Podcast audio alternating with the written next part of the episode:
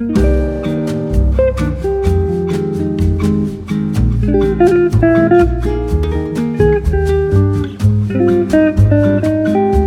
right, welcome, ladies and gentlemen, to the We're Having a Good Time podcast. My name's Dusty Slay. I'm your host, and I'm here with my wife and co-host Hannah Slay. Good morning. And we're pumped to be here. It is a it is morning on Friday. Uh, the podcast will come out the very same day, right after we record it. Um, we're pumped to be here. Um, we're still having, you know, sleeping issues with our children, and um, so, you know, we we have a hard time doing it at night, hard time doing it in the morning, but we're here, and we're pumped to be here. And we're doing it. We are doing it. Everything's great. We got a screened in porch that we're getting built. Our back deck has been torn away. Uh, it was amazing how fast they tore this deck away. I mean, uh, a deck that we've had for three years, a deck that I've repaired, I've added new boards to. Uh, a group of three guys came, and in a matter of hours, our deck was gone. And we had had we had seen groundhogs coming in and out of there, rabbits coming in and out, out of there. At one time, some rats coming in and out of there. And we thought for sure that this was going to be like when we pulled that deck away, that we were just going to uncover like just uh, Treasure. treasure and and and just like a, a Skeletons. a rabbit house, and just all of these things. And it's just nothing but rocks and dirt. Just plain old rocks and dirt. it doesn't even look like animals have ever been under there at any point. It was not as fun as I wanted it to be. Yeah. When I pulled away, I had uh, made some flower beds up against the porch, and I put down some of that weed fabric to keep the grass from growing up in there. And when I took those out and I pulled the weed fabric out, you could see mole tunnels under there. That was pretty cool. Mm-hmm. But found a lot of grub worms under there. Yeah. I've moved my compost pile, which was pretty exciting uh, to get all that dirt out of there. I moved that uh, because we're going to get a bigger deck than what we had. Uh, so where my compost was at, it had to be moved, and this was a pretty massive compost. Like you might even say too big.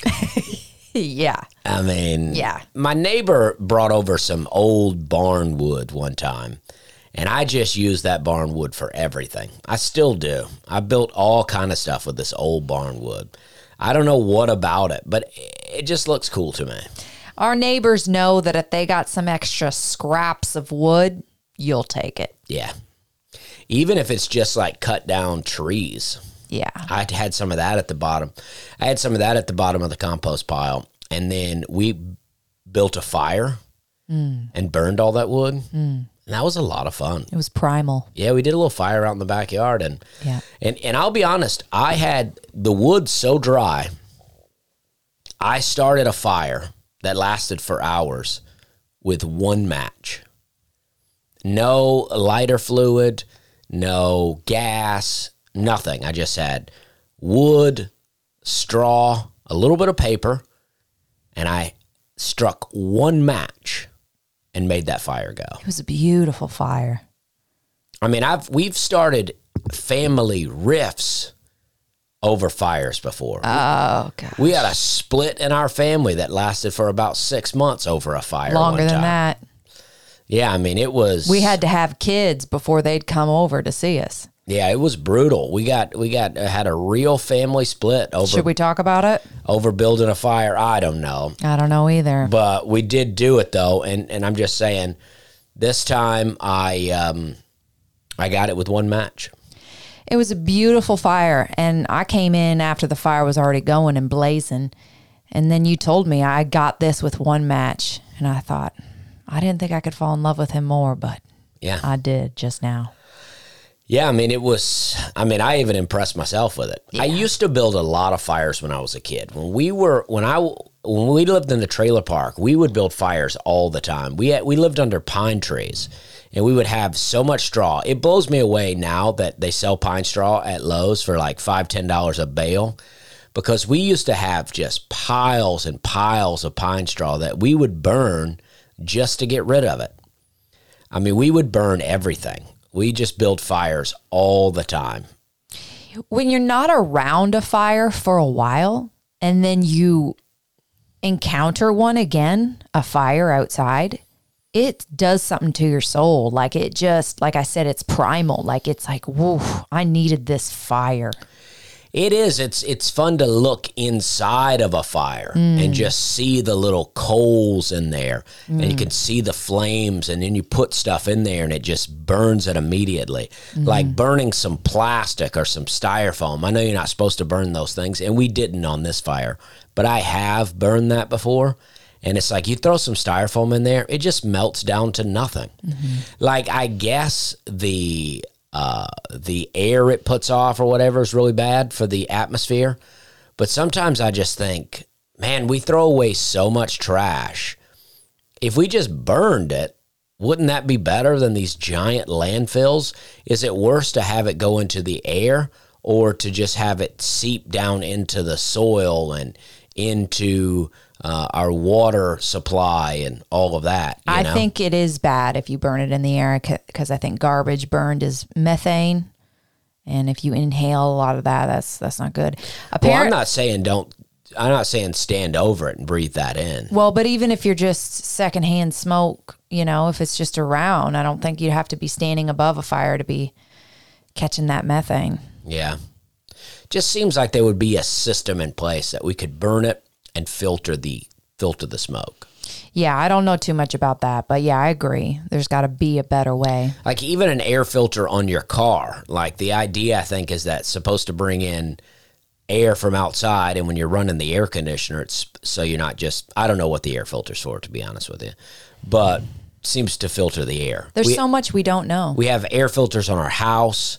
Uh, I just wonder if you couldn't put them in a big vat and then have an air filter over the top of it so that smoke goes up, goes through that filter. Sometimes I wonder if those things are just um, for show, you know, and they're and they're to give you comfort to make you think, yeah, this is getting filtered, but it's really not.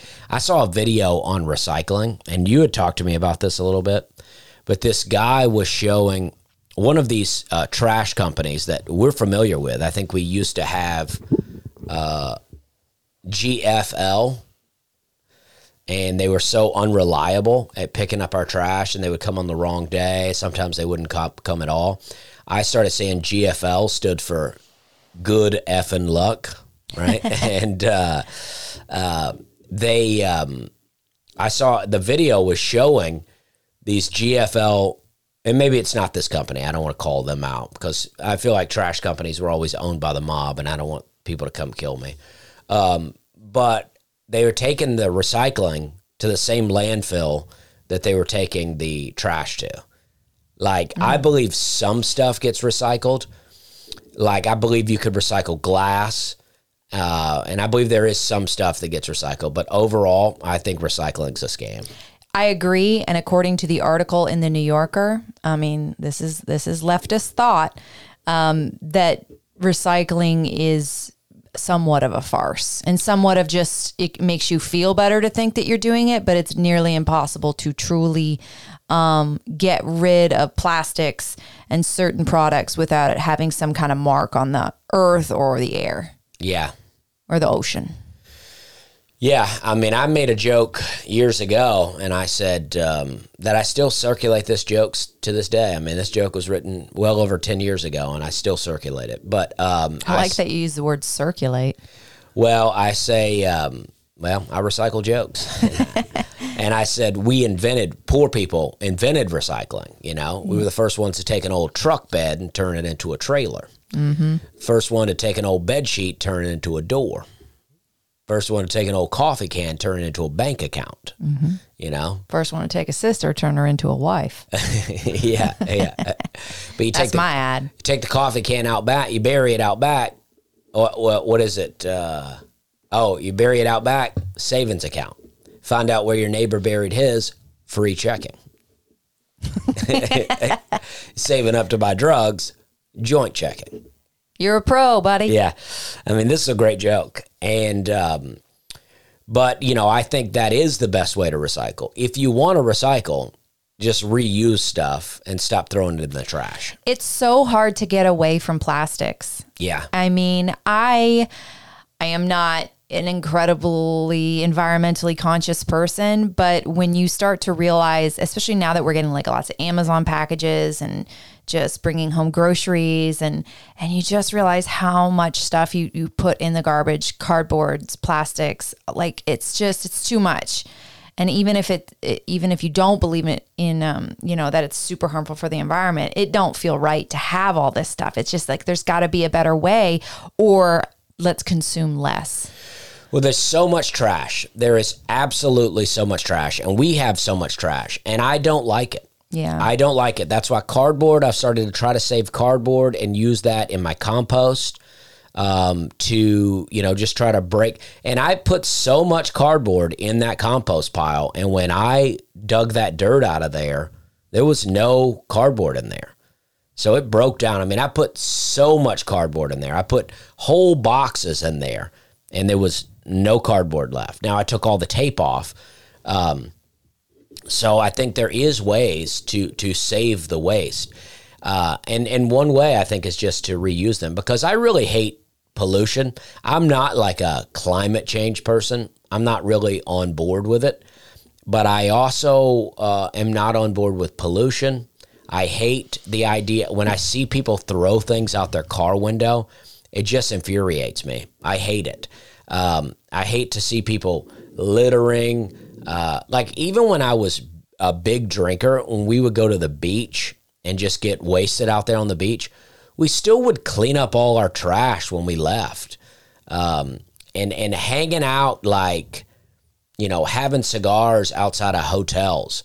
At the end of the night when I'm done, sometimes if there's a lot of like, I'll see people that uh, when I was in Maine, I was out there and there was a I saw these two guys. They were drinking and smoking cigarettes out on a bench, and I was on another bench by myself. And when they were done, they had left like six cigarette butts on the ground, and they left both of their beer bottles on the bench. And it's like, what are we doing here? Like, uh, I cleaned up all my stuff. I always clean up all my stuff. I want to make sure that, you know, because a lot of people might not like me smoking, right? And that's okay. But I want to, I want to leave my area as if I was never there. Do you know what I mean? Absolutely. Yeah, you're really good about that. I mean, you know, because I used to smoke and I would definitely leave butts around, which ain't cool. But I would never leave beer bottles around, yeah. you know, so I'm half okay. Now maybe cigarettes do something to you, or maybe I've just changed. I've for sure changed over the years. But when I used to smoke cigarettes, especially in the car, I mean, I flicked them out nonstop. I mean, I flicked out thousands of cigarette butts all over the southeast. Um, you know, and uh, you know, I'm not proud of it, but it always just in my mind was just like, well, that's what that's where cigarette butts go on the side of the road. I, I can't imagine the type of people that are just littering, throwing bags of chips out, cans of pop. You know, the only time it's ex- it's not that it's acceptable, but I know that this is when I litter is you know, say I'm getting the kids in the car or something, and I'm sweaty and I'm stressed and I'm tired. And I'm just trying to get these children in the car and move on, and then you know, one of Daisy's raisin boxes falls out and lands on the ground, and I just don't get it. You know what I mean? It blows away, it's fi- five feet away. I'm like, all right, bye. And that's when I litter, when it's just like a you little inconvenient for me to just run and grab Well, it. you don't want your kids to get kidnapped at the grocery store because you're chasing down a raisin box.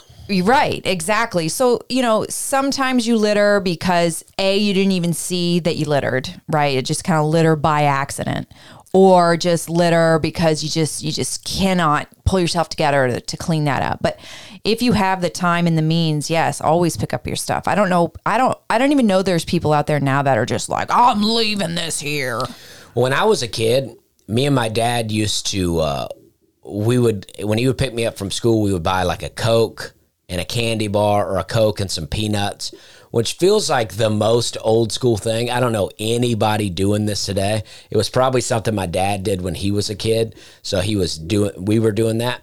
But we would buy a Coke, you drink a little bit of it out of there, and then you pour your bag of peanuts in the Coke.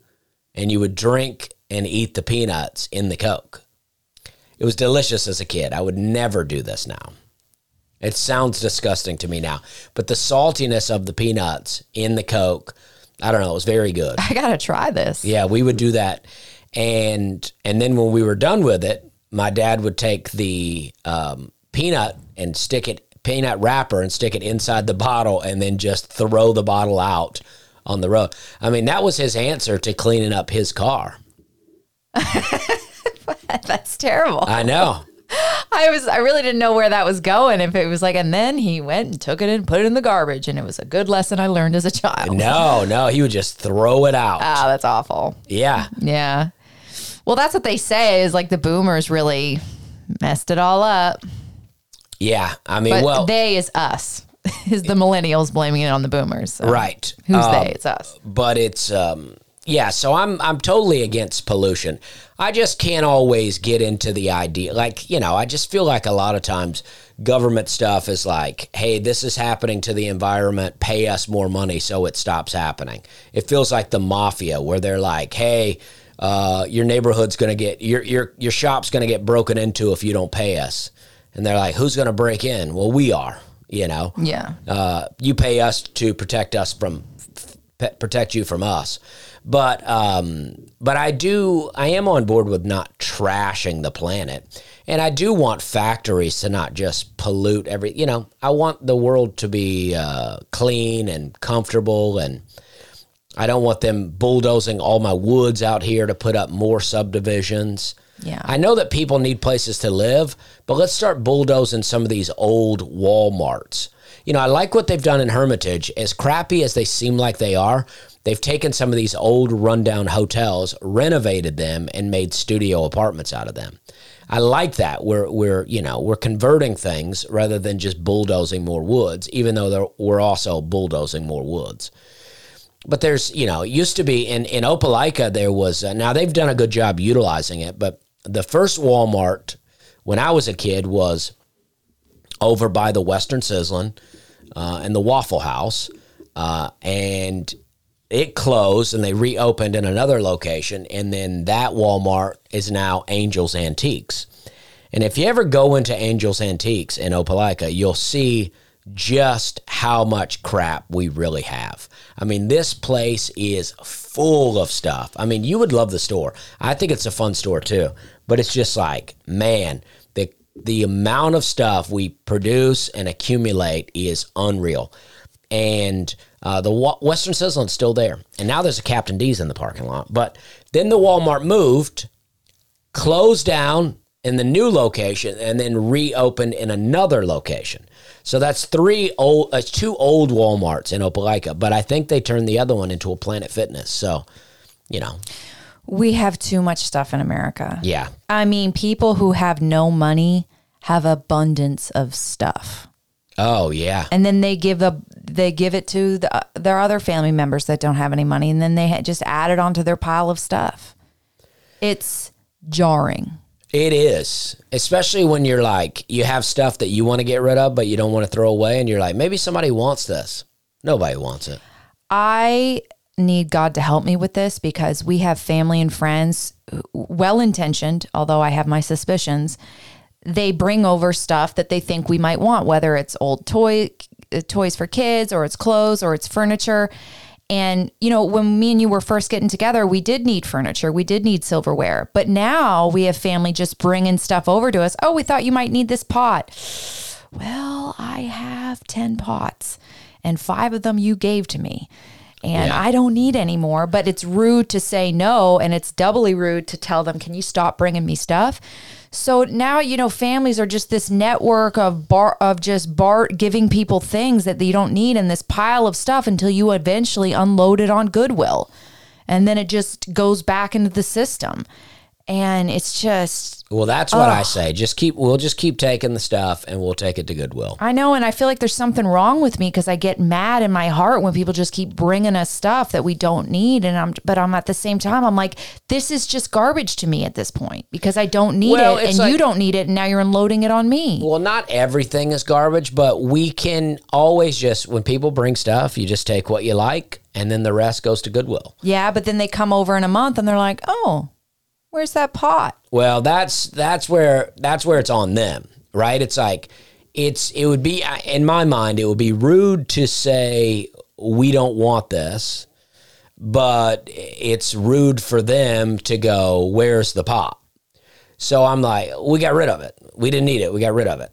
And it's like, I appreciate you bringing it because there are some things that have been brought, like pots that we brought that we were able to take over to the cabin that we now have the cabin stocked up with stuff. Yes. So there is some room. I mean, There's some sometimes we can use it, but that's what I'm saying. So we just accept it. you know I love throwing out things and it makes you real angry. Well, it makes me angry when you throw out, you know, good things that I like and use, and you're like, oh, you never used it, mm-hmm. and like when you threw out that that Bose speaker that I had. Yeah. I'm the opposite of a hoarder. But yet we still have tons of stuff. Yeah. Well, we got you know we got places to put them. So, but um, so all right. So where did I go uh, last week? I went to Des Moines, Iowa. Uh, I've been to Des Moines, Iowa many times, and I often think about Des Moines because the Des Moines Funny Bone. Uh, the whole time I've been going there, I've been going there since 2015. They've had the same hotel. They book you at the same hotel. And my first time going to Des Moines, Hannah went with me. We were just dating. We had just started to date, and we drove from Nashville out to Des Moines. And I opened for the comic Dominique, and uh, it was a rough weekend for me. It was a two-person show. I bombed almost every show. I wouldn't say I bombed, but I didn't. I, I didn't bomb, but I didn't do great uh, the whole weekend. And then um, I went back another time uh, in about 2019, and I sold not very well, uh, but it was fun shows. And I made a video of being in Des Moines. Uh, uh, the, in the feature, Chris Covey, uh, me and him became friends that weekend, and he drove me around Des Moines because he went to college in Des Moines.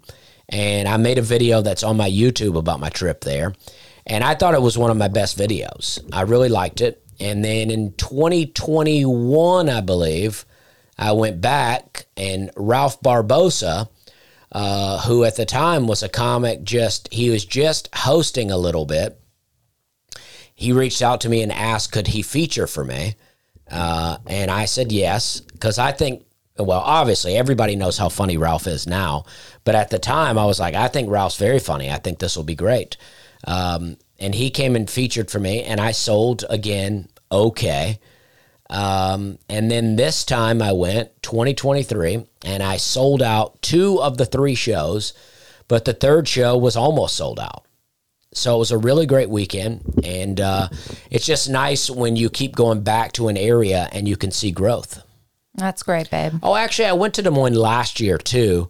Uh, not at the Funny Bone though. I opened for John Crist at the Des Moines State Fair, the Iowa State Fair. Yeah, you stayed at a beautiful hotel. Well, I, I ended up staying at a beautiful hotel, but I, when I was booking my hotel there, um, I just was trying to book something close to the fair. I thought, well, let me just be close to the fair, and then I can just you know hop around.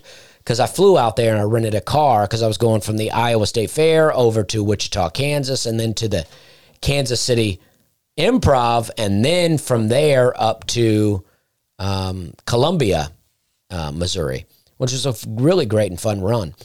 But I, I landed in Des Moines and I got my rental car and I drove to the hotel and I had booked myself at some extended stay hotel. And I had never done this before. I, I, I show up and it's very shady. Like the dudes running it, there seemed to be three or four dudes behind the counter, which w- they were all look like construction workers which is rare to have that many people behind the counter, but also just the counter area, instead of being like an open, spacious um, greeting area, was almost like a little box we were standing in. And it's usually some pretty nice, nicely dressed people booking you into your room. But this guy, uh, they were just so rough looking. And I was like, all right. And then I got my got my room and I went up I went up into the room. When I got into the hallway, the hallway smelled like cigarettes, um, which I don't really care about, but the hallway just seemed real tiny. Everything about this hotel was real tiny. And so it's just like a damp, musty cigarette smoke. You're like, all right. And then I get into the room and it's this little bed And I just kind of look around the room and I go, you know, I'm not rich, but I've done well enough to not be staying here. so I called uh, John's tour manager and uh, talked to him about it. And he goes, well, We got a room for you downtown. So, and I didn't realize that before I booked my own hotel. Uh, so I I just wa- I got my stuff and I just walked right out of there. And the guy, the guy at the front desk goes, "Everything okay?" I go, "Yeah, yeah, yeah." I just I realized that the people I'm traveling with got me a hotel somewhere else. So I appreciate you. And then I got out of there and I went to this you know very nice hotel downtown, and it was great. And but it was gosh, it was so shady in that hotel. I was like, no way do I want to stay in this thing. And um, so, um, yeah, so I had to roll out of there. And I've never done that. I've never walked into a hotel like that and been like, nah. I pulled up to some before. Like back in the day when I would be on the road, I would be traveling from from city to city and, and then I'd just be like, well, I'm gonna drive as far as I can and then I'm gonna get a hotel to sleep for a while. Um, I had pulled up to the front of one and it been like a, you know, uh, $99 hotel. And I'm just trying to save as much money as I can. And then there's another one like down the way that's much nicer and it's $120 and I'm and I'm only going to be there like, you know, 5 or 6 hours to sleep, but I'm like, is it worth it to spend the extra 20 bucks to feel safe and comfortable? And, and you're really debating it. That's how little money I was making in comedy, where I'm really debating do I say, stay in this sketchy, shady looking hotel for $99 or do I stay in this pretty nice looking hotel for 120 And you're really debating it. And you're like, you know what? Let's just spring for the 120 here. And I never regretted it. I never did that and go, I regret this. Mm-hmm. Now, a lot of hotels you get booked at, you get booked at by the club. And the Comedy Zone uh, in Columbus, Georgia, uh, they had a room called the Loft. That was the comedy room. And then they would book you at the worst hotel. I mean, it was motel, outdoor, doors outside. Um, pool dried up. Ah, super shady. Mm-hmm. Kind of thing that turns you into a man. Yeah, I stayed there both times with Chris Killian, and neither of us liked it. But we got rooms next to each other, and we were like, your environment really affects your mood too. I mean, staying in a place like that for a couple nights, even if you crush those shows at night, you're still coming home to this thing and you, you got to think, I got work to do in my life. Yeah, because even in a hotel like that, and you're just staying there that one day, you know, like you're staying there two nights, but you got one full day in the hotel. Usually the TV doesn't work well. You can't get any channels. Um, you just and it nothing feels clean, and you're worried about bed bugs. And uh, I don't need a five star hotel. I don't even care about that at all. But I like a good. I like a. You know what I like? Uh, I like a. Uh, oh, now I can't think of the name, but it's like um, Comfort Inn. Courtyard Marriott, Courtyard by Marriott. That's my favorite hotel. Mm-hmm. Those are nice. They're not top of the line, but they're very good hotels. They're not like I never can think of even what the fancy hotels are called, but they're not like a, a Four Seasons, mm-hmm. you know. Mm-hmm. But they're very nice. Yeah. That's my favorite. Yeah. You got to treat yourself out here. You do have to. But that was really great in Des Moines. I'm off this weekend. Next weekend, though, I got uh, a hot run of shows. Well, I got two shows that I can tell about. I'm going to uh, Chicago uh, on November 2nd to do the Vic Theater It's part of a, I think it's called the Chicago Comedy Festival. A lot of big name comics are going to be in town that weekend, and I'll be doing a Thursday night at the Vic Theater downtown Chicago. So that's going to be really great. Get some tickets. Um, and then uh, Friday, I'm going to Oklahoma City and I'm doing a corporate gig that people are not allowed to come to unless you work for the company. And then on Saturday, I'll be doing two shows in Oklahoma City at Bricktown Comedy Club. I'm excited to do Bricktown because I uh, I used to do the Looney Bin, the Oklahoma City Looney Bin, and I really like doing the Looney Bin. But people had told me that Bricktown was really nice and that it was a nicer club than the Looney Bin. But I was loyal to the Looney Bin, so I was not going to switch clubs. But the Looney Bin closed.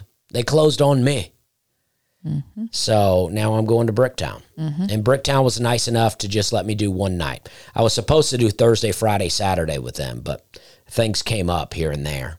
Uh, I want to give a shout out here. I got a couple of I got a couple of things. You're not going to be able to see these things, but I got um, I got from Tom Jobson. I got a hat with an owl on it. and he he had a he, he included. I'm going to try to get better about doing this. He wrote, um, "Thanks for the laughs and enjoy. We enjoy having a good time." Lori and Tom Jobson. Thank you guys. That's cute. Try to get better about doing these sorts of things, but it's a trucker hat with an owl on it. I assume he's listened to the Owl podcast. I appreciate it. Maybe the only owl I'm allowed to have around here. Then we got another one that says, Hope you enjoy Dusty from a huge fan, Josh, uh, at Brody Gogo on, on X or as I like to call it, Twitter. And this is a gray trucker hat that says, Take it easy. Ooh, I like that. It's more tan. That's a that's a beautiful I, color. Say, I, I, call everything gray, but yeah, it is more of a khaki tan. Maybe a taupe. A taupe, yeah. So I got that. And then this, I actually had opened both of those already, but this was too big to open in the car. So I don't know what this is. This is from um, it's well, a round cylinder. Looks like it could be a poster. It doesn't say what it is on the outside or who it's from. Or it could be an elephant husk. It could be an elephant husk. You never think about things being an elephant tusk. Oh yeah, tusk. Wow. Maybe a tapestry. A tapestry. Ooh. okay. Oh my gosh, that's beautiful. Wow, it's a uh, it's an elephant husk. It's a it's it's my a picture of me, uh, a drawn picture of me that says we're we're having a good time. We're in the glasses, having in the beard, and then good time. Well, that's amazing. That's really pretty. We'll put that in our new studio. The studio has been really has been really coming along. We're just picking away at it. I finally got stuff up on the wall. Uh, here we go. Aww. I finally got around to printing this out. Sorry if it came out, uh, if if I came on a little strong over the Instagram. I was a little starstruck. Haha. Anyway, I hope things are going well with work and family. Take care and best of luck. Sincerely, Sean Tarr is what it looks like it says. I'm sorry if I got that wrong. It looks like it's Sean T A R R. Could be T A V R, Tavar. Mm-hmm. But either way, thank you, Sean. Wow, that's great. Those are great gifts. I got one more thing. In Opelika, um, there's a, uh, a guy, that's where I'm from. There's a guy uh, who's always played music, and he's had some He's had some songs covered by uh, really big name people. He had one song he wrote covered by Miranda Lambert. Uh, and there's more, uh, but he's done very well. And people always ask me, "Do I know him?" And he's a little bit older than me, and I and so I don't know him. We did not go to high school together. He graduated before I was a freshman, uh, but he plays music with my friends like Dallas Dorsey and Kevin Flanagan and people that I did go to high school with. And I had never really listened to his music, even though we, uh, you know, are from the same town. But for some reason, I had never really listened to his music. But uh, Spotify makes these playlists for me, a weekly playlist. So I was listening to it the other day, and one of his songs popped up. And I listened to it and I was like, wow, this is really great. And so I reached out to him on Instagram to tell him that I liked it and we started messaging back and forth. And then I went and listened to his new album, um, which I thought was really great. And now I've got myself a record. Uh, it is Adam's Hood, Adam Hood's Different Groove. So I thought it was really great. I really loved it. I have a record now, uh, and it's it's so good. I listened to it. I really like the song Shelly, and uh, I think the song Fool of an Honest Man. I think those were the two I really liked. But he's great, and he's a fellow Opalikian. I don't know if we have a real term for us like that. Opalakite. Opalikite? I don't know. Uh, but uh, so that's Adam Hood, um, and uh, check him out. All right. Excellent. Yeah, so I'd like to do that. People do send me things, and I'm so far behind. Like I got a sign on the wall, a wooden sign, and and and the Instagram for him him is Luke's Live Edge, and he made us this great wooden sign that says that we're having a good time with Dusty Slay. We should I should chisel in there and Hannah Slay. Um, but um, I appreciate him sending that. I did make a video for him, but people have sent me stuff, and I'm I've not been good about giving shout outs, and I'm sorry. And then what happens is I I get so behind in it that I go, well, I don't want to give shout outs to people that just sent me stuff because I didn't give shout outs to people who sent me stuff before, and then it gets so far behind that I'm never giving the shout outs. So I'm just starting right now where we're at right now. If you send me something I'm going to give you a shout out on the podcast. And then I have a, a team now that was going to try to make clips of the podcast and put that out on YouTube for me. So things are coming along. The the the vision that I've had for three years with the podcast is is coming to fruition now. Great. That we're getting videos out there. I still don't know that I want the whole podcast on YouTube like that, but we are getting clips. Yeah, you're a bit of a religious zealot for YouTube. Yeah, that's true. That's mm-hmm. true. And I, you know, speaking of that, I um, I got on. I, I'm on Reddit now. I've had I opened a Reddit account nine years ago because people were telling me they were doing these stand up shots where they would picture of them doing stand up and then they would include a little joke on it. And they were saying they were doing very well. And I was like, well, all right, well, I want to get in on this. So I did it a little bit and then, you know, kind of fell by the wayside. I had a couple of hits. I had a couple of them that did pretty well. But then that just fell by the wayside. And so I had not been on uh, Reddit for nine years. And so I just got on there recently and I started posting videos. All that's going very well. My videos are being well received. I'm gaining followers. All that's good. But I started to dig into subreddits.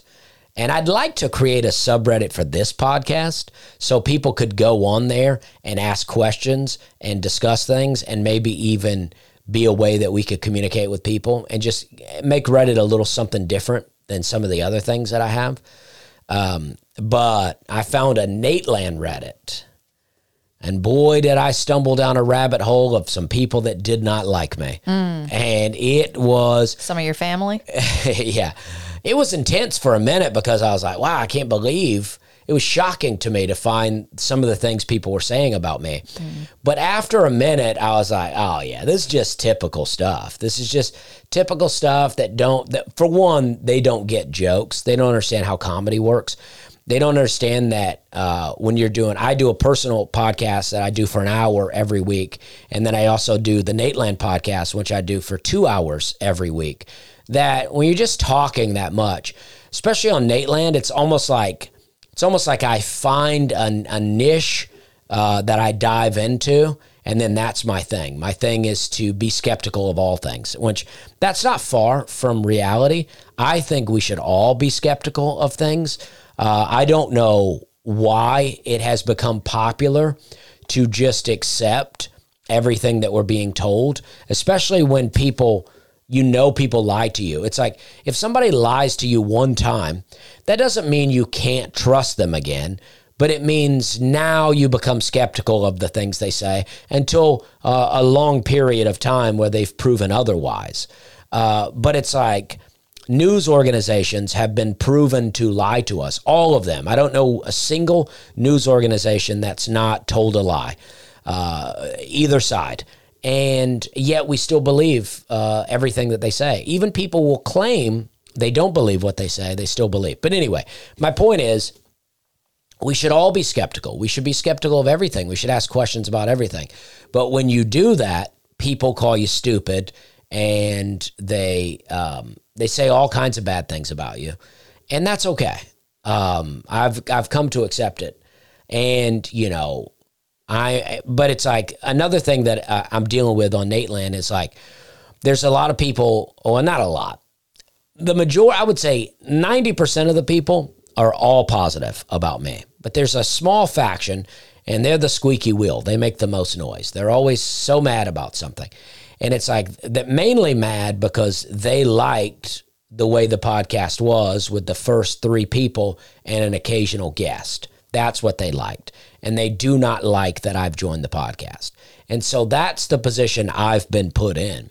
I was asked to join the podcast.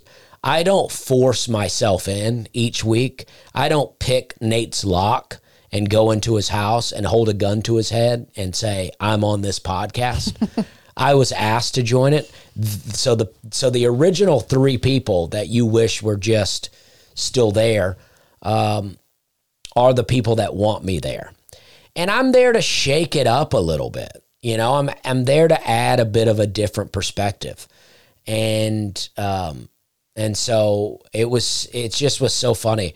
I mean, I don't know if people are aware of this, but to create comedy, there needs to be some kind of tension. Yes. You can't just agree, agree, agree. Right. You know, you you have to have opposing perspectives that come up against each other and create some irony. Yes, absolutely. And you know, and I, I suspect a lot of these people that that don't like me on there are just Nate fans. So they just want Nate to make fun of Aaron and Brian the whole time. Mm-hmm. And uh, I, I, I think it's very funny too. It makes me laugh when he does it too. But, you know, I'm there to add a different element. And a lot of people say, oh, he just cuts Nate off all the time. He just, and it's like, well, yeah, I, that's what I do. that's what I'm there to do. I'm there to jump in when nobody else will, you know? And, um, and I have, Brian and Aaron uh, have been my friends for a really long time. So we have a great relationship, and uh, and I have a great relationship with Nate too. But with Brian and Aaron, I've been friends with them for years and years and years. So I love being there. I have a lot of fun there. And Brian and Aaron, uh, especially Brian, uh, knows. Um, uh, he knows what I believe, um, and he also knows what I'll go along with. So if Brian, when Brian's writing out that episode, he's thinking, oh, I bet Dusty will disagree with this. And if I don't chime in, Brian will coax you. Yeah, will try to bring me in because we're looking for that sort of thing. And so people just got to deal. They just got to deal with it. Uh, and I don't want to say or not watch the podcast because I don't want them to not watch. I want them to watch. People say, oh, I think Dusty has anger issues. I think he has anger issues. I'm sorry I wrote that. yeah. And H- Hannah made the point yesterday. She goes, who out here doesn't have some anger issues? But this is a problem, and this is a problem for me in my life. And I realize it's my problem to deal with, and it's my problem to figure out. But my voice is a voice that people cannot handle sometimes. Amen. I got a lot of people in my family that I think think I'm yelling at them when I'm Me. just when I'm just telling them things. Sometimes even when I'm joking around with Hannah, Hannah thinks I'm mad at her and I'm like, "No, I'm that's my jokey voice. I'm being jokey. I'm being funny." And it and it's just the way my voice sounds. I don't know what to do because when I try to make it nicer, it just sounds condescending, I think. So you know, that's my problem to deal with. But, you know, I don't have anger issues, but I get frustrated. I used to get really frustrated in the car. I still do a little bit, but I don't drive as often now. Now, my frustration in travel comes at the airport. And I could just not share it, but I think it's funny to have the perspective of a person who's angry in the airport uh, and to see how silly it is. Because to me, I realize how silly it is to be so angry in the airport because at the end of the day, it doesn't matter. I mean, I'll get mad waiting behind people on the moving sidewalk only to get to my gate and have, you know, 30 minutes before my plane boards.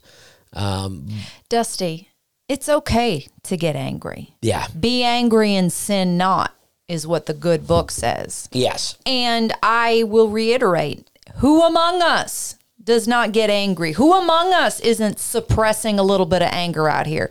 You cannot tell me you live in this country, America, and you ain't a little bit angry every day. Get out of town, dude.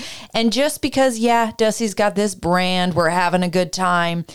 You got to know that the shadow of that good having a good time, there's a little bit of irritation. Just Yeah. always up here waving and smiling.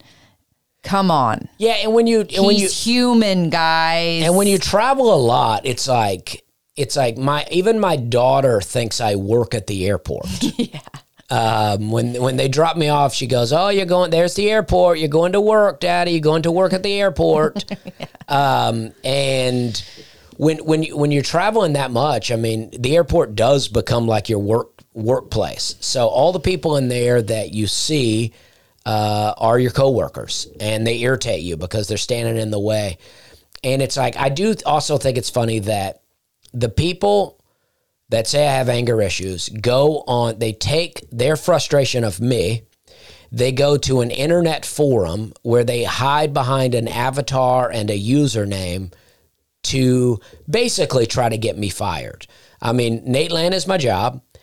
And if, if I were working at Burger King uh, and they were going on the Burger King app or, or going on, you know, Google to my Burger King and complaining about me, that would be the same thing.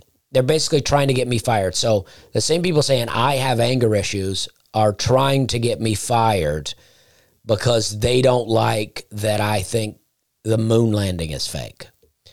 And uh, and half the time, most of the stuff I talk about on the podcast, I'm just joking. I don't even care. I don't care if we landed on the moon. I do think it's funny to joke about, and I do think it's funny that people that work at NASA now say we don't have the technology to land on the moon anymore because we lost it. That seems ridiculous to me. We had it in the 60s, but we don't have it now. And also, Buzz Aldrin, who may be crazy now because he's real old, has said several times in interviews that we didn't land on the moon. and so he, there's a little girl who goes, uh, she says something, he goes, um, that's not a question for a seven year old. That's the question for me. He goes, We didn't go there. I don't know. You have to find the interview, but he said a couple of times that, that we didn't land on the moon. And um, uh, so that's all I'm saying. Well, as Winston Churchill says, does someone not like me? Good. It means I've stood up for something for the first time in my life. Oh well, that's that's also it. Yeah, people. Ha- oh, another thing that people called me. They said I'm a huge. Um, what do they call those? Um, what are what are Christians called now? Like especially in politics. Christian nationalists. No, no, no. Um, evangelical Christians. That's Okay. what they say. Oh, he's a huge evangelical Christian, and it's like, well, what does that even mean? Because I don't celebrate Christmas. I don't celebrate Easter. I don't eat pork. Um, I try to celebrate uh, Passover and Sukkot and the things like that when I can, uh, or you know. Um, and so it's like those are not evangelical Christian principles. So it's like you don't even know what I'm talking about. And rather than trying to find out, you just try to attack and try to assume who I am. You have no idea. Yeah, it also speaks to like what th- these people that are complaining on you, like what they're normally consuming. Because confronted with someone who just has outside of the box beliefs and isn't afraid to just stand in their own convictions, it really bothers them. So Yeah. ask yourself maybe you're not really listening to anybody with real opinions out here or with opinions that confront your own. I mean, Right. you're just surrounding yourself with yes people. You're just living in a bubble of your own thoughts and beliefs. Well, then uh, maybe you know live a little. Like Yes. d- learn how to deal with people that that don't believe the same way as you, and and and interact with that in a way that doesn't ruin your day. That you need to spew out your conflicts onto an internet forum. Right. And it's like, you know, they try to make fun of me about Harry Potter and stuff. It's like, listen, you can watch Harry Potter if you want to. Uh, I know that so many people love it. They read the books, they watched the movies. It was a cultural phenomenon.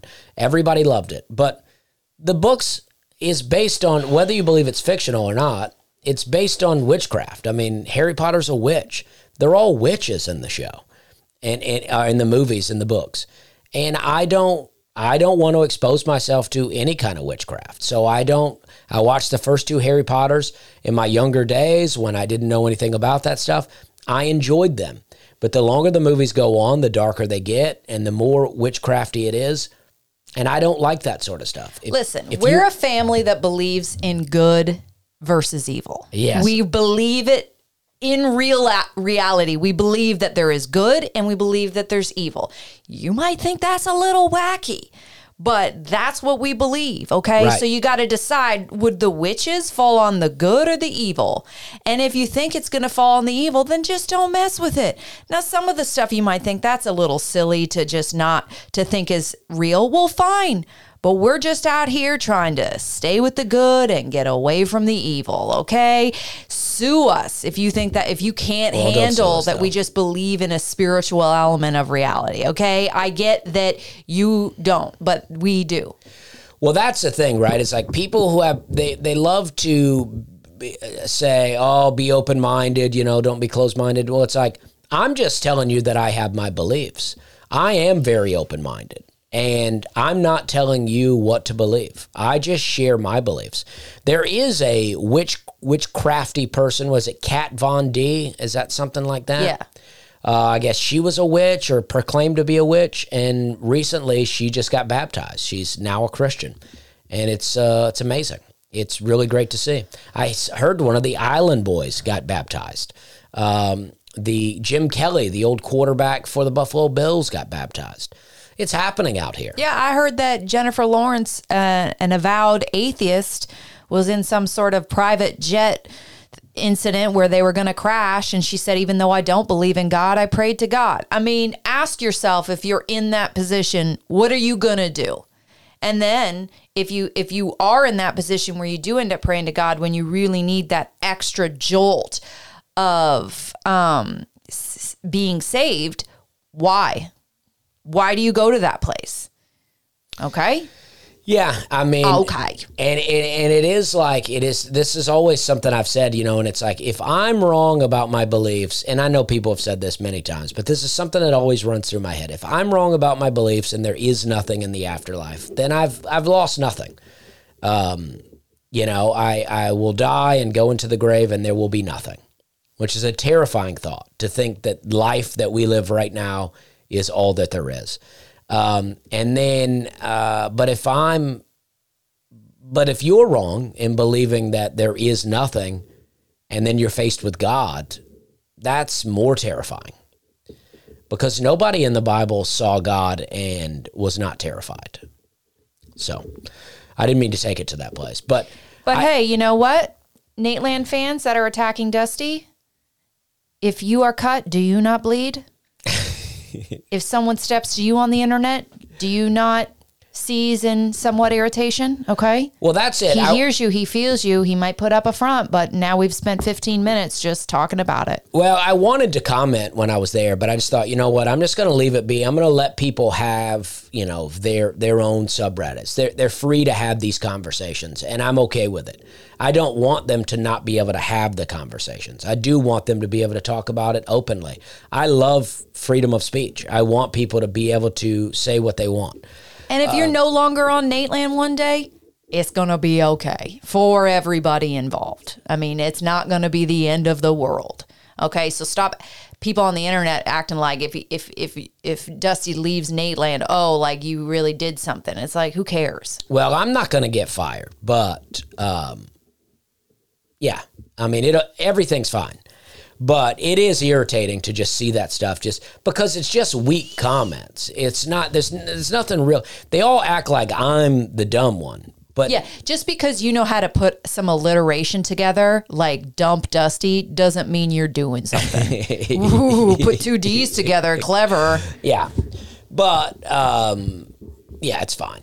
Um, I, I didn't mean, and I'm not angry about it. eh, Just in case my voice sounds angry. Or that you spent 15 minutes talking about it. No, it's worth talking about. I Okay. mean, I got you know, I got. It's not.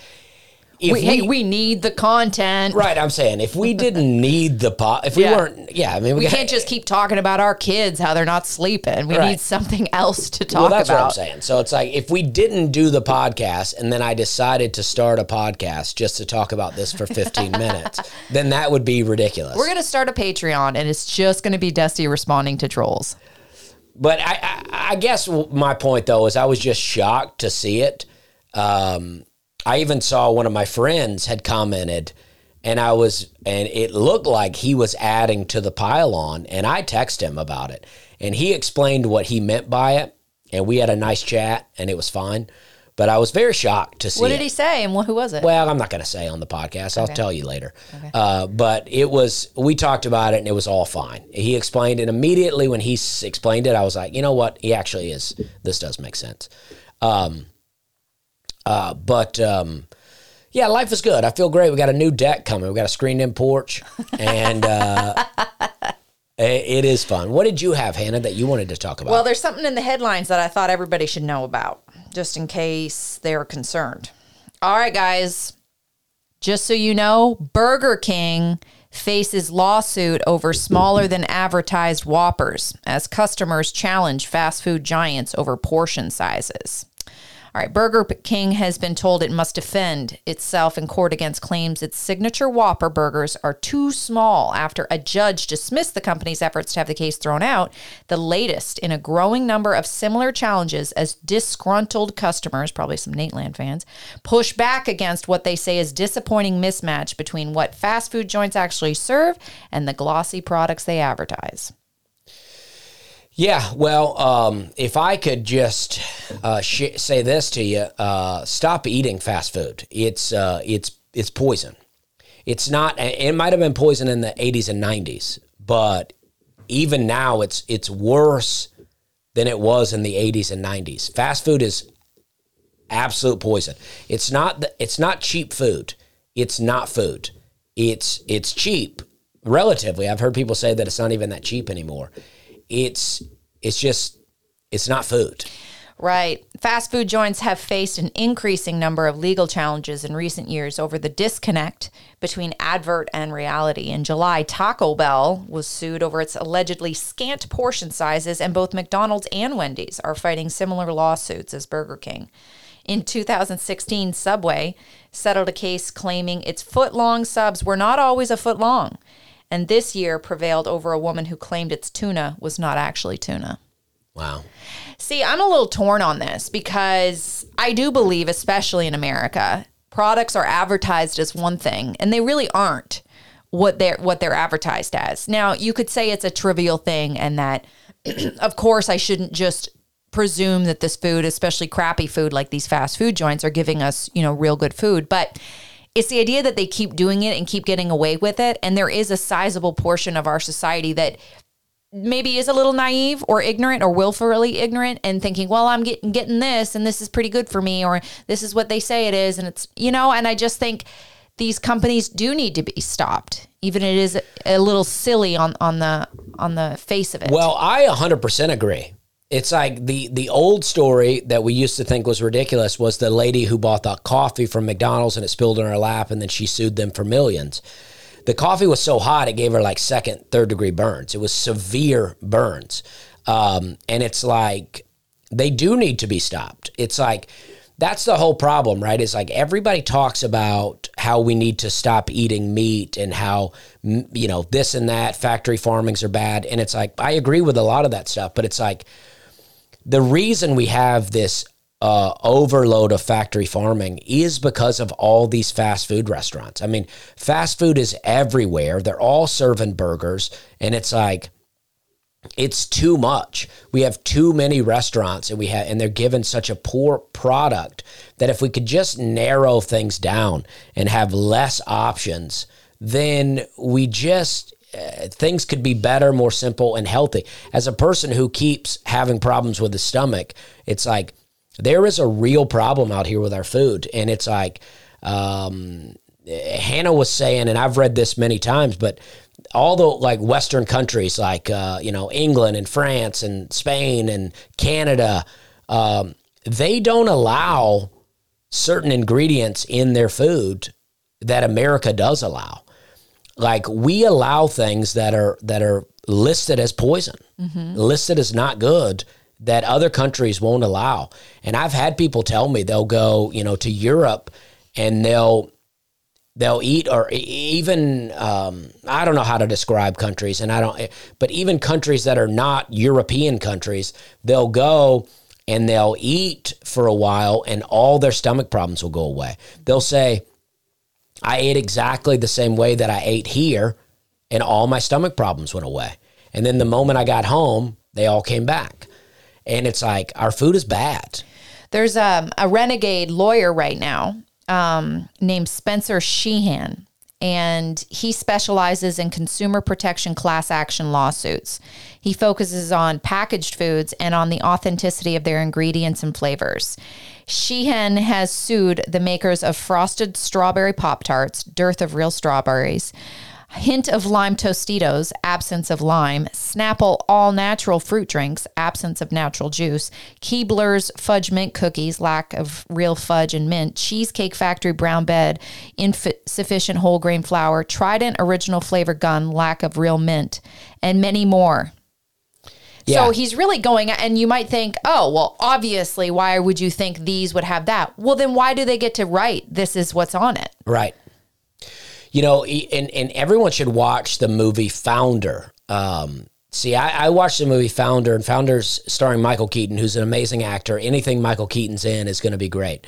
Um, but it's talking about McDonald's, and um, uh, Michael Keaton plays Ray Kroc, who was the, I think, CEO of McDonald's, but he wasn't the original creator. There was two brothers who created the first McDonald's, and in that they um, um, they wanted to create good meals for families at a good price, but they wanted real. So so they would they wanted real food. So they would make these frosties and they would have a whole walk-in cooler with fresh ice cream and they would make their frosties out of real ice cream. Well, Ray Kroc wanted to franchise out these McDonald's. So he needed to streamline things. He needed to find ways to make things cheaper. So he found this powder that you could pour into water and stir.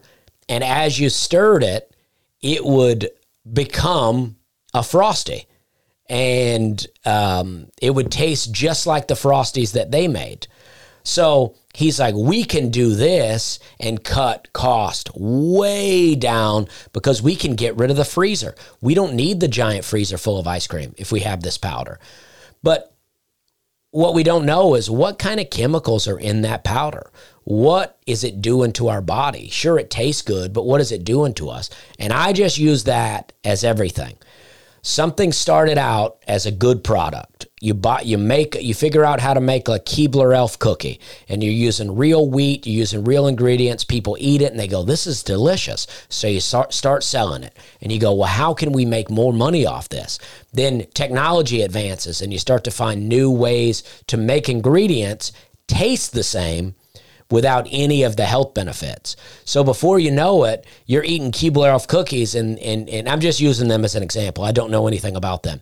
But before you know it, you're eating this cookie and not only and you're just worried about the sugar you're like this is going to make me fat but there's all kind of other things in it that's giving you all kinds of health problems they say that um, a lot of these food dyes and stuff that are in food that you give to kids causes behavioral issues. So you give a kid this cookie, it has food coloring in it, dyes, and and and all kind of different uh, chemicals that would make your kid have behavioral issues for several days. So you can't ever actually pinpoint why your kid is acting like this. So then you take your kid to the doctor. The doctor says, "Well, your kid has ADD," and you put your kid on ADD medication, and it's all like, maybe he has ADD, maybe he doesn't. You know, I'm not saying it doesn't exist, and I'm not saying people don't have real problems with this, but maybe there's something in our food. Once corporate America realized that they could cut corners and get away with it, everything just started to get a little crappier. Yeah. And yet Americans cannot stop themselves, myself included, from consuming. And and we love our low prices for things that we want to get. Right. And so it's just is this sort of domino effect that has just been generationally ingested by us. And people are just so uh, quick to go call everything a conspiracy that it's like you don't even stop to go, well, maybe I'll look into it. Maybe I'll just see if any of this is true. And I'm just, uh, you know, I don't even know if it's true. All I do is read things. Well, you you told me some because I I started to compile a list of things that we've personally experienced recently that I could recall where I believe there's some false advertising involved, and then when we actually take the product, it's not what we wanted or it doesn't work well. And you told me this the other day, and I could not believe it. Um, two by fours. Yeah, I mean, um, now I'm not a construction worker. I'm not a carpenter. I did not come from a long line of carpenters. I don't know everything about wood. So maybe somebody listening here will know the answer to this, and I'll be wrong. But my understanding was that the two by four gave was given its name because it was a piece of wood that was measured in two inches by four inches. So it was two inches thick four inches wide, hence the name 2x4. That's my understanding. I bought some 2x4s the other day to build something in the backyard, and I was doing some measuring to do the proper cutting so I would I would have things just right. And as I was measuring it, the wood was not two inches thick, it was like an inch and a half, an inch and three quarters. And then it was not four inches wide, it was like three and three quarters. So where it's like they've, it, to me, it just seems like they've shaved off about a quarter of an inch. And you can imagine if you're doing this all along the way, you're saving a little money. Uh, and then, you know, I'm sure people notice, but what can you do about it? And maybe it's always been that way, and I've just never measured. But my understanding was a two by four was called that because it was two inches by four inches. But now it's like one and three quarters by three and three quarters. And that doesn't have the same ring to it. No, it doesn't. And you know what that's going to do? It makes the wood a little weaker. It makes you going to have to repair more often and get a new deck more often. And it just keeps that cycle going. Uh, buy, buy, buy, buy, buy. Yes. Keep that economy going.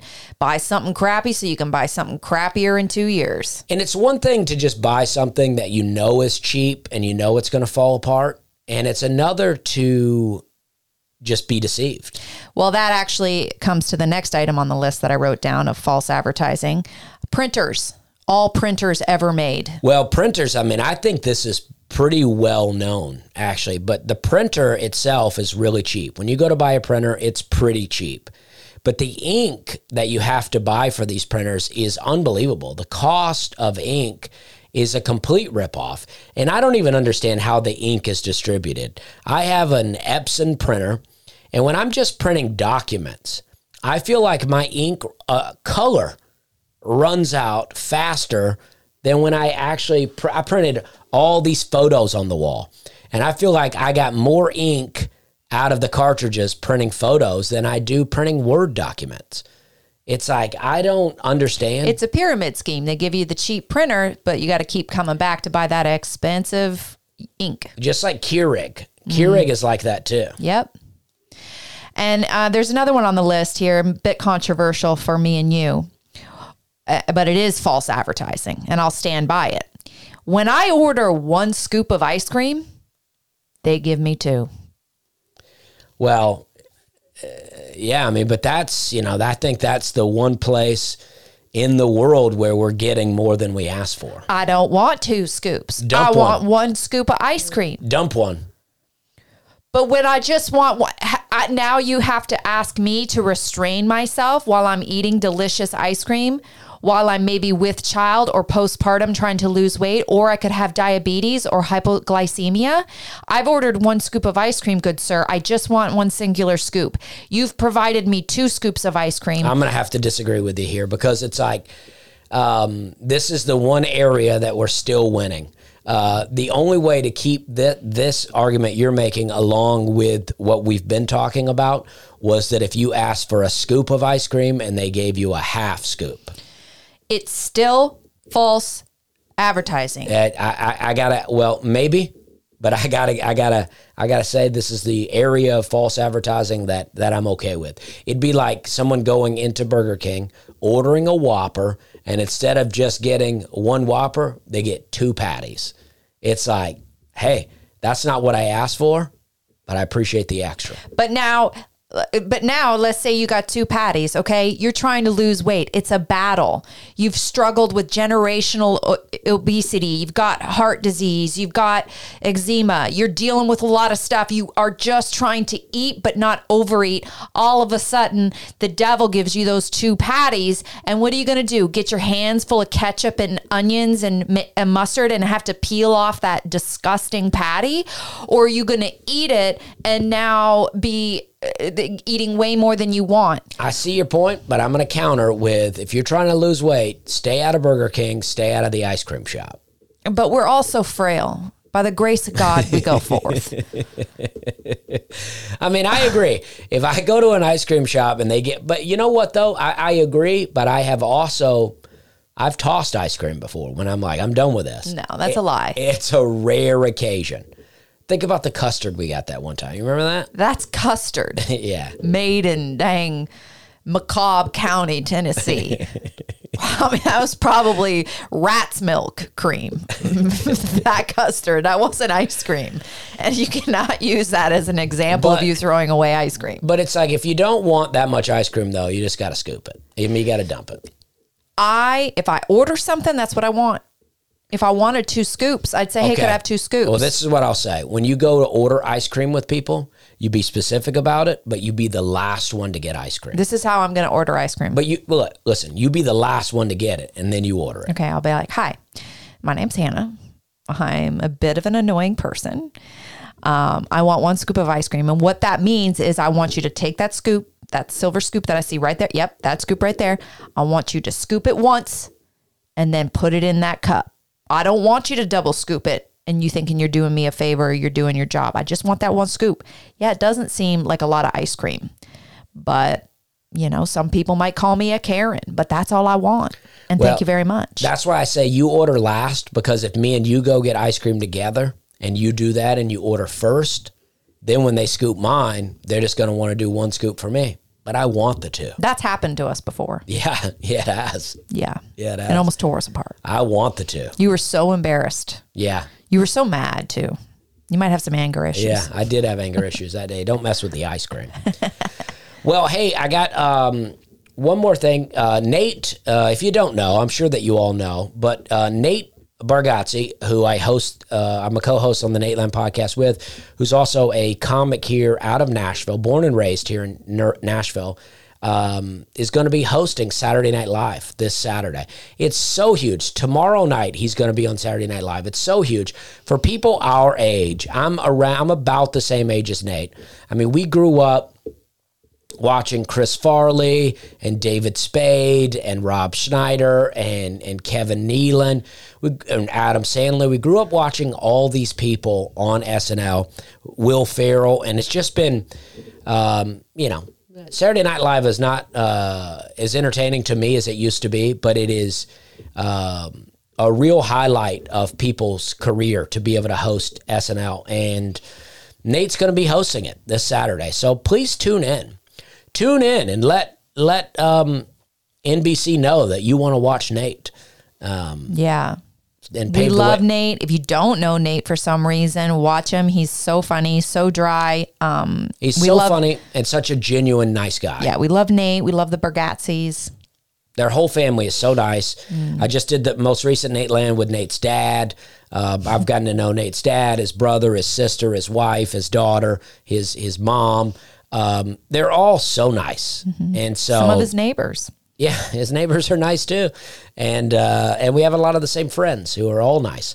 So yeah, do support. Don't If- always share the same fans, though. well, that's true. Well, that's what But we for the want. most part, you probably do share the but that's what we want, though. We want to share some of the same fans, but also reach different people. Yeah. Mm-hmm. and that's what I want to do. Um, I did want. I want to read this one thing. I got. I got a, a recent uh, I just got that th- this morning. It's a, an Adam and Eve uh, response. You may think I'm crazy, but this is just this is an email. You may think I'm crazy, but this is just a theory. In Genesis 1:27, God created male and female just like he had created the whales in 121, and then told man to go and subdue and have dominion over the world. Then in Genesis 2 7, God formed Adam from the dust of the ground and breathed the breath of life into his nostrils, and man became a living soul. Then God planted a garden and placed Adam there, and later on made Eve. What if these were two separate origins of humanity? One as a living soul, and the other as the highest form of life, uh, but without a redeemable soul. This could explain how there could have been uh, populated communities in the world when Cain was driven out and where the children of Adam and Eve found their spouses. I know the thought of soulless people can be upsetting to some, but this line would have been destroyed during the flood of Noah's time, which is why everyone today has a soul and can be saved. This is kind of hitting the highlights. I've done a lot of praying and studying and I think and thinking on this subject, but I'd love to hear your thoughts and feedback on this idea. Love your comedy and podcast, and thank you for taking the time to read this. Um, I uh, have thought of this as well, in, in, a sense, because in chapter one, and and and this is the way I rationalized it, is that in chapter one, it's just kind of a blanket of God creating everything, and then in chapter two, it is God getting specific about the humans He created.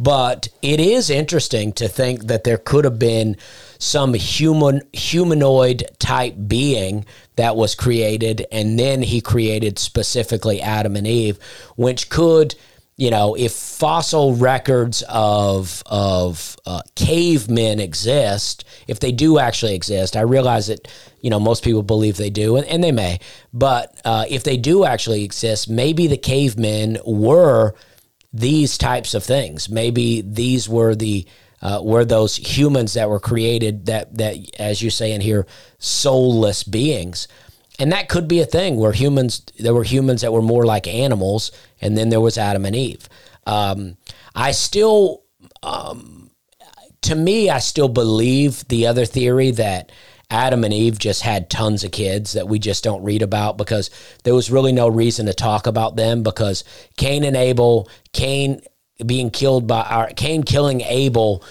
uh, was the first death, so that made that very significant. And then Seth being a replacement for Cain, um, because um, God wanted Jesus to come from the line of Abel. Yeah, so I got it confused. But Seth being the replacement for Abel because God wanted Jesus to come from the bloodline of Abel. Um, uh, that there was no need to mention all the other kids that Adam and Eve had. Uh, but it's still interesting because they don't even mention uh, Adam and Eve having any daughters. They don't even mention Adam and Eve having daughters at all. So they had to have had some daughters, or else, you know, Seth was having babies with Eve, uh, which would have been real weird. It'd be weird enough that he was doing it with his brothers and sisters, but uh, to do it with his mom. He was be, recycling. Yeah. Uh, yes. So um, I tend to believe that one. But also, you know, there's a podcast that me and Hannah did very early on. Um, and this was a, this is not a theory. I believe that this is a theory that was put forth that there are these hominoids that they call them, and those would be what you call um, Bigfoot or um, the abominable snowman. Uh, those would be hominoids, where they're like human like creatures. And they roamed the earth. And then aliens came here, um, and the Anunnaki, and they wanted to mine the earth of its natural resources. But this, this planet was uninhabitable for the Anunnaki. The sun was too bright. So they mated with the hominoids, and the children of the hominoids were human beings, what we know today. Uh, I think there could be something to that when it comes to uh, the fallen angels, which is something I'd love to talk about. I'd love for people to read Genesis 6. I think you should bring that to Nateland. I'm sure. Yeah. the Nateland fans would love to hear about this. Well, I'd love for people to read Genesis 6 and just um, kind of give their thoughts on what they think about, um, you know, especially the first, you know, I'd say from chap from verse 1 to verse 11 or verse 12 uh, chapter chapter six, verse one through twelve, just to see what people's thoughts are on there. Because I'll just give you a little preview. If you've never read it, this is why Genesis is the best. And I don't know what the other versions of the Bible say, but this is why I like King James. And it came to pass when men began to multiply on the face of the earth, and the daughters were born unto them, that the sons of man, no, that the sons of God saw the daughters of men that they were fair, and they took them wives, all of which they chose. And so I'd like to get people's thoughts on what the sons of God are, because there's various theories out there I've heard. But, you know, I just want to know what people think the sons of God are. I know what I believe, but I'd rather not share it before hearing what people think. And and then it goes on to say uh, there were giants in the earth in those days, and also after that, when the sons of God came in unto the daughters of men, and they bear, bear children to them, the same became mighty men which were of old, men of renown. Now, in King James, children right there is in italics. And I've been told by a preacher that I that I enjoy listening to that italics in the King James mean that this word was added in because uh, either the translation uh, didn't quite make sense or that word wasn't there at all. So they kind of added it in to make sense. Um, so I just like to hear some people's thoughts on that. Uh, that kind of goes along with this Anunnaki theory in a in a way.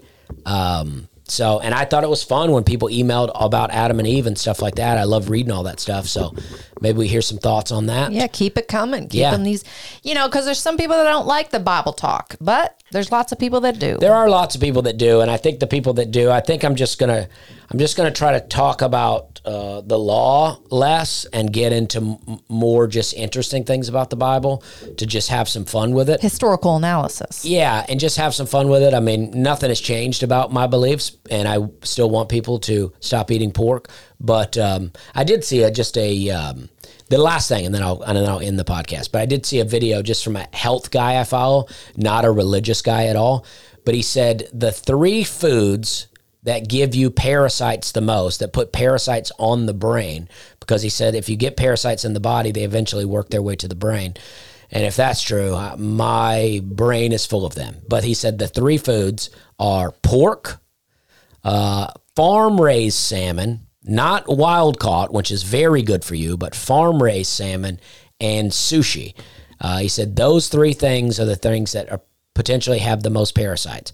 But another thing I've been told is that, and this was a separate thing that I've been told long ago, that when you go get sushi, they serve you ginger on the side, and that ginger is to kill the parasites that could be in there. So I always eat all the ginger when I go eat sushi. So anyway, just to leave you with something fun, go have some sushi. Have a good time. I love your mind, Dusty. All right. Thank you I very much. Thank you very much. We're having a good time.